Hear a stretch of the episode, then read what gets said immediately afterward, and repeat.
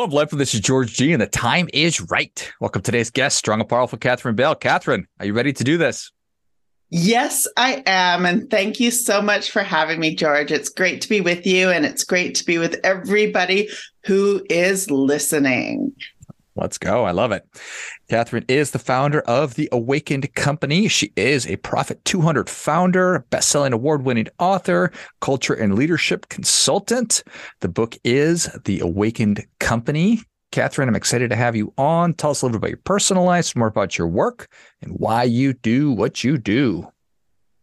So, personal life, well, that's a very interesting question. I am a mother, a wife, I'm godmother to 10 kids. I play tennis. I love to windsurf. I'm also really believe in giving back to community. So, I'm involved in the Science Center, I'm involved with the Impact Society, and I also have something called the Awaken Project, which helps female entrepreneurs who are uh, in need uh, start their own businesses so that they can make a life for themselves. In terms of work, I uh, founded a company called the Awakened Company, and our vision is to ignite and sustain the fire within with passion, purposefulness, and playfulness.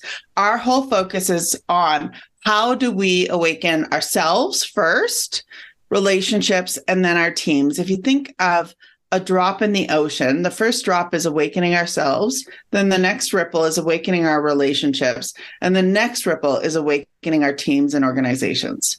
And everything we do helps to bring humanity back into organizations. And I do this based on having been really a serial entrepreneur. So I've been in the seat of uh, leaders and just I just want to share all the kind of mistakes I've made so that people don't repeat them. Uh, and it's been a heck of a lot of fun. I have amazing partners that I work with, and uh, really thrilled to to share the work with more people. Awesome. Why bring humanity back into organizations? So, first of all, there's something I want everybody to know that business research says if we focus two thirds on our corporate culture and one third on financial success, that that is where alchemy happens. That is where magic happens. The least performing organizations are those that focus solely on the bottom line. Yet often when I meet with CEOs, they'll say, and leaders, they'll say, you know, uh, I want you to help me, Kath, bring that, bring our company from zero to a billion dollars in five years, like you did that other company. And uh, my answer is that's the wrong focus Really, we have to focus on what problems are we solving? And then again, to dissect it from the lens of this why, you asked me such a great question. Why do this? Because the majority of people are not engaged at work. Secondly, when you think of relationships, most people rate the time with their boss as the worst time of their day. and then thirdly, um, thirdly, is most businesses don't survive past nine years. So what we're doing, what we've been doing in the past hasn't worked. So now what we do is we bring in how do we become more self-aware as leaders? And I believe everybody's a leader. And George, the moment we call somebody a follower, the behavior actually denigrates. Hmm. So their behavior degrades. So how do we bring in more self-awareness? So we do mindfulness, we do Enneagram sessions, we do many different things to help bring in more self awareness. And when it comes to relationships, I'm just trying to give people like little hacks that they can apply to their their lives now, uh, because I don't really think we have a moment to lose. Like I really, I really don't. For the sake of our children, for the sake of uh, future generations, we, for the sake of our planet, we don't. Um, so, second, when it comes to relationships, there's so many easy things that we can do, such as positively notice each other. And so often we don't do this. I was at a session recently, and there were uh, um, the presidents of universities. And one of the presidents said, The most powerful thing I did every day was I wrote thank you notes to people. Hmm. So, really, just positively noticing each other is one hack that every person can do to improve engagement, improve the relationship, and spend time one on one with each other from a heartful and mindful and spacious place. The third one, in terms of our teams, is begin to measure our culture. And often that is not done. well, you say, Kath, you know, how do you measure culture? Here are some examples. Measure whether A, number one, do you actually have a vision? Most leaders who I meet with, when I say, What's your vision? they ramble for like five, ten minutes. I'll ask someone else on the team. They ramble for another five ten minutes. They don't know what their vision is. And unless we know what our intention is uh, for organizations, it's really challenging to measure anything else. So, number one, do we have a clear vision? Do people know it? Do we have clear values? Do people know them? And are we measuring them and measuring them in terms of how we hire, who we hire, etc. So, there are some very simple hacks that every person can do. And let's say you're not a leader, you can do this anyway. I really invite in everybody to kind of own their experience and own their own leadership and their own empower themselves. I love it. We don't have a moment to lose, yet we don't act that way. No, we don't. And yet, death is a great reminder because none of us know when we're really going to go. So, why aren't we savoring the moments that we have now? Why are we not fully experiencing them, embodying them? And why are people cutting off their lifeblood, to use your term, lifeblood at work? We can't be cutting out parts of ourselves and parts of our being at work. And at the same time, I don't, I know there's, there's this whole thing about bring your whole self to work. I do mm. believe in proper boundaries. Like, I do believe we need proper boundaries. And I think our humanity we're asking, I think it's time to bring our humanity wherever we go because we don't have a moment to lose. So if we're shut off from that source, then how could how are we actually being? Because when when we take a moment we pause we get into that creative flow we're actually more productive. So i think we we don't have a moment to lose. We all need to kind of realize how if today were my last day how do i actually want to live it? And and behave from that place. Agreed i wrote down we haven't figured out how to work yet. It's pretty it's pretty amazing that the vast majority of us are working in in roles or jobs that we don't like or we actively disengaged in it. And that's and that's just crazy. It's like a chicken and the egg kind of a thing. Am i doing what i need to be doing as an individual to change that? And as an organization i there's an opportunity. It's not my job to do that. Maybe it is to help foster that you're raising a very important point and i think people need to take responsibility for their own experience so believe i believe everybody should create a personal aim that reminds them of why they're here every day and then live from that personal aim place, that personal why. Um, and when we do that, then our vistas at work will open up because all of a sudden everything will have more meaning associated with it. Because actually, everything you do at work is meaningful. And what's so people are just dis- disconnected from meaning and belonging at work and and i would invite in that it's time to bring our full selves in terms of okay i am doing this because i know what my aim is i know what my focus is i know how i'm, I'm going to direct my attention i there's kind of two mnemonics that i use and that's one is abc so what's my attitude what's my behavior what's my commitment ABC, and to, for everybody to take responsibility for that. The other is intention, awareness, action. So, what's your intention? Are you bringing it into your awareness and are you acting from that place?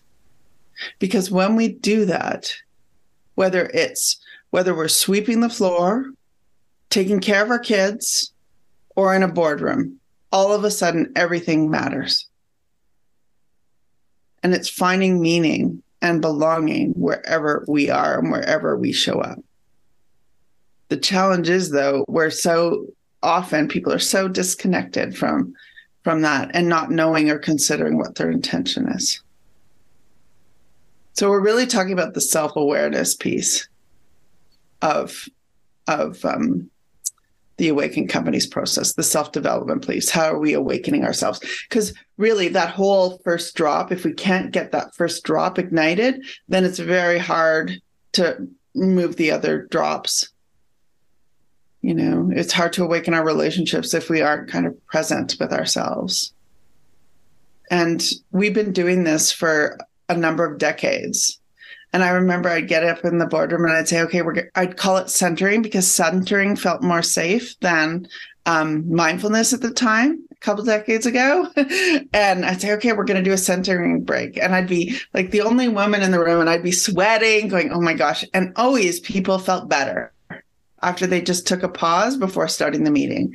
So now there's boards of directors starting with centering before moving into their agenda. And that's incredibly powerful just to take a moment, just to take the pause. So, in a lot of ways, we are sleepwalking through our days and our lives, and we're just, we either don't know we don't recognize or realize this this can be totally different. A a life of feeling engaged and feeling like i'm doing important work is i'm already doing it. It's just just flipping the switch a little bit. Hmm very much so. It's flipping the switch to bring our intention in.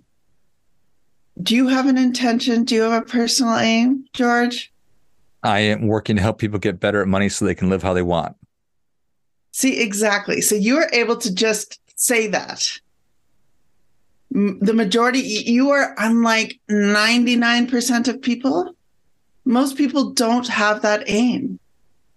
And yet, what's interesting is the more we bring that intention in, actually, the more financially successful we will be over the long run. It's not mutually exclusive. So it's kind of like we think we put these all these piles in separate dishes and they're not mutually they're not mutually exclusive. We're are we are whole and we're interconnected with everything we did do. So, for example, with Awaken with uh, Blue Era, one of my other companies, we played with things. So we did things like mindfulness breaks. We did unlimited vacations. We did bring your dog to work days, and this is a number of decades ago. And we were very profitable. And I think we were very profitable as a result of people felt um, welcome, whole. It was exciting. It was innovative, and they they could bring themselves to work. So, for example, anyone at any time could call call a mindfulness break. And we weren't doing it for the money alone. We were doing it for for people to have meaningful experiences at work. That was really really when Shahan and I started it, it was really we wanted to create a great company where people had great experiences. And those great experiences then carried over to the bottom line. Not mutually exclusive. And was that just was that just obvious to you? You were way ahead of the curve. Um, well, you know, I wrote, so I wrote The Awakened Company. It was in process over 14 years ago, and it was published seven years ago and uh, was republished just recently. And people are like, oh, this is the book for our time. And I think that's a challenge for uh, people, for some people, is like, I just kind of saw it, like, this is the way it should be, and did it and so, yes, it um, the timing is for now, and yet I was doing it years ago. So, I just think, you know, I and and all in this moment, it's all good. You know, it's pretty remarkable. It was re-released, and most business books don't survive six months, and it's an honor and a privilege, and I'm thrilled for anybody who reads the book and anybody who and everyone who reads it has a positive impact as a result of reading it. I want to challenge, I want everybody to challenge the status quo. Business is business is not working. Organizations are human communities. So let's bring humanity back into our workplaces for our future generations, for our kids and their kids. And with that long term view, then everything we do in this moment has poignant significance. Well said. Thanks. Mm-hmm. Thanks, George. This is a book for all time, not just right now. It's going to be a book. It was a book for 15, 30 years ago, and it'll be a book 15 to 30 years from today, Catherine. Yes, and more books on the way. More surprising books on the way. I love it. Yeah. Well, thank you so much for coming on. Where can people learn more about you and your work with consulting, and where can people pick up their copy of The Awakened Company? So, Awakened Company can be found on Amazon. You can find Awakened Company at awakenedcompany.com. Find me, Catherine Arbell, on LinkedIn. Find us, Awakened Company, on Instagram. And I think it's under The Awakened Company on Instagram and Facebook. And we're also on Twitter. And, you know, the amazing Sherry has us on TikTok which is like I feel kind of like, oh, I'm so old to be on TikTok. However, she's got us on TikTok. So we're on TikTok and sign up to our newsletter because we provide monthly newsletters, which are very practical that aim to give everybody life um, practices to improve their lives. Love it. I feel like everybody's too old to be on TikTok, Catherine. even even 15 year olds are probably too old to be on TikTok. Anyway, that is a story for another day. If you enjoyed this much as I did, show Catherine your appreciation and share today's show with a friend who also appreciates good ideas. Go to the Awakened, is it awakenedcompany.com, Catherine? That's correct. Awakenedcompany.com. Go to awakenedcompany.com, pick up your copy of The Awakened Company on Amazon, and find Catherine on LinkedIn and also Instagram and TikTok. And I'll link all those in the notes of the show. Thanks again, Catherine. Thank you so much, George. Thanks for having me. And until next time, remember do your part by doing your best.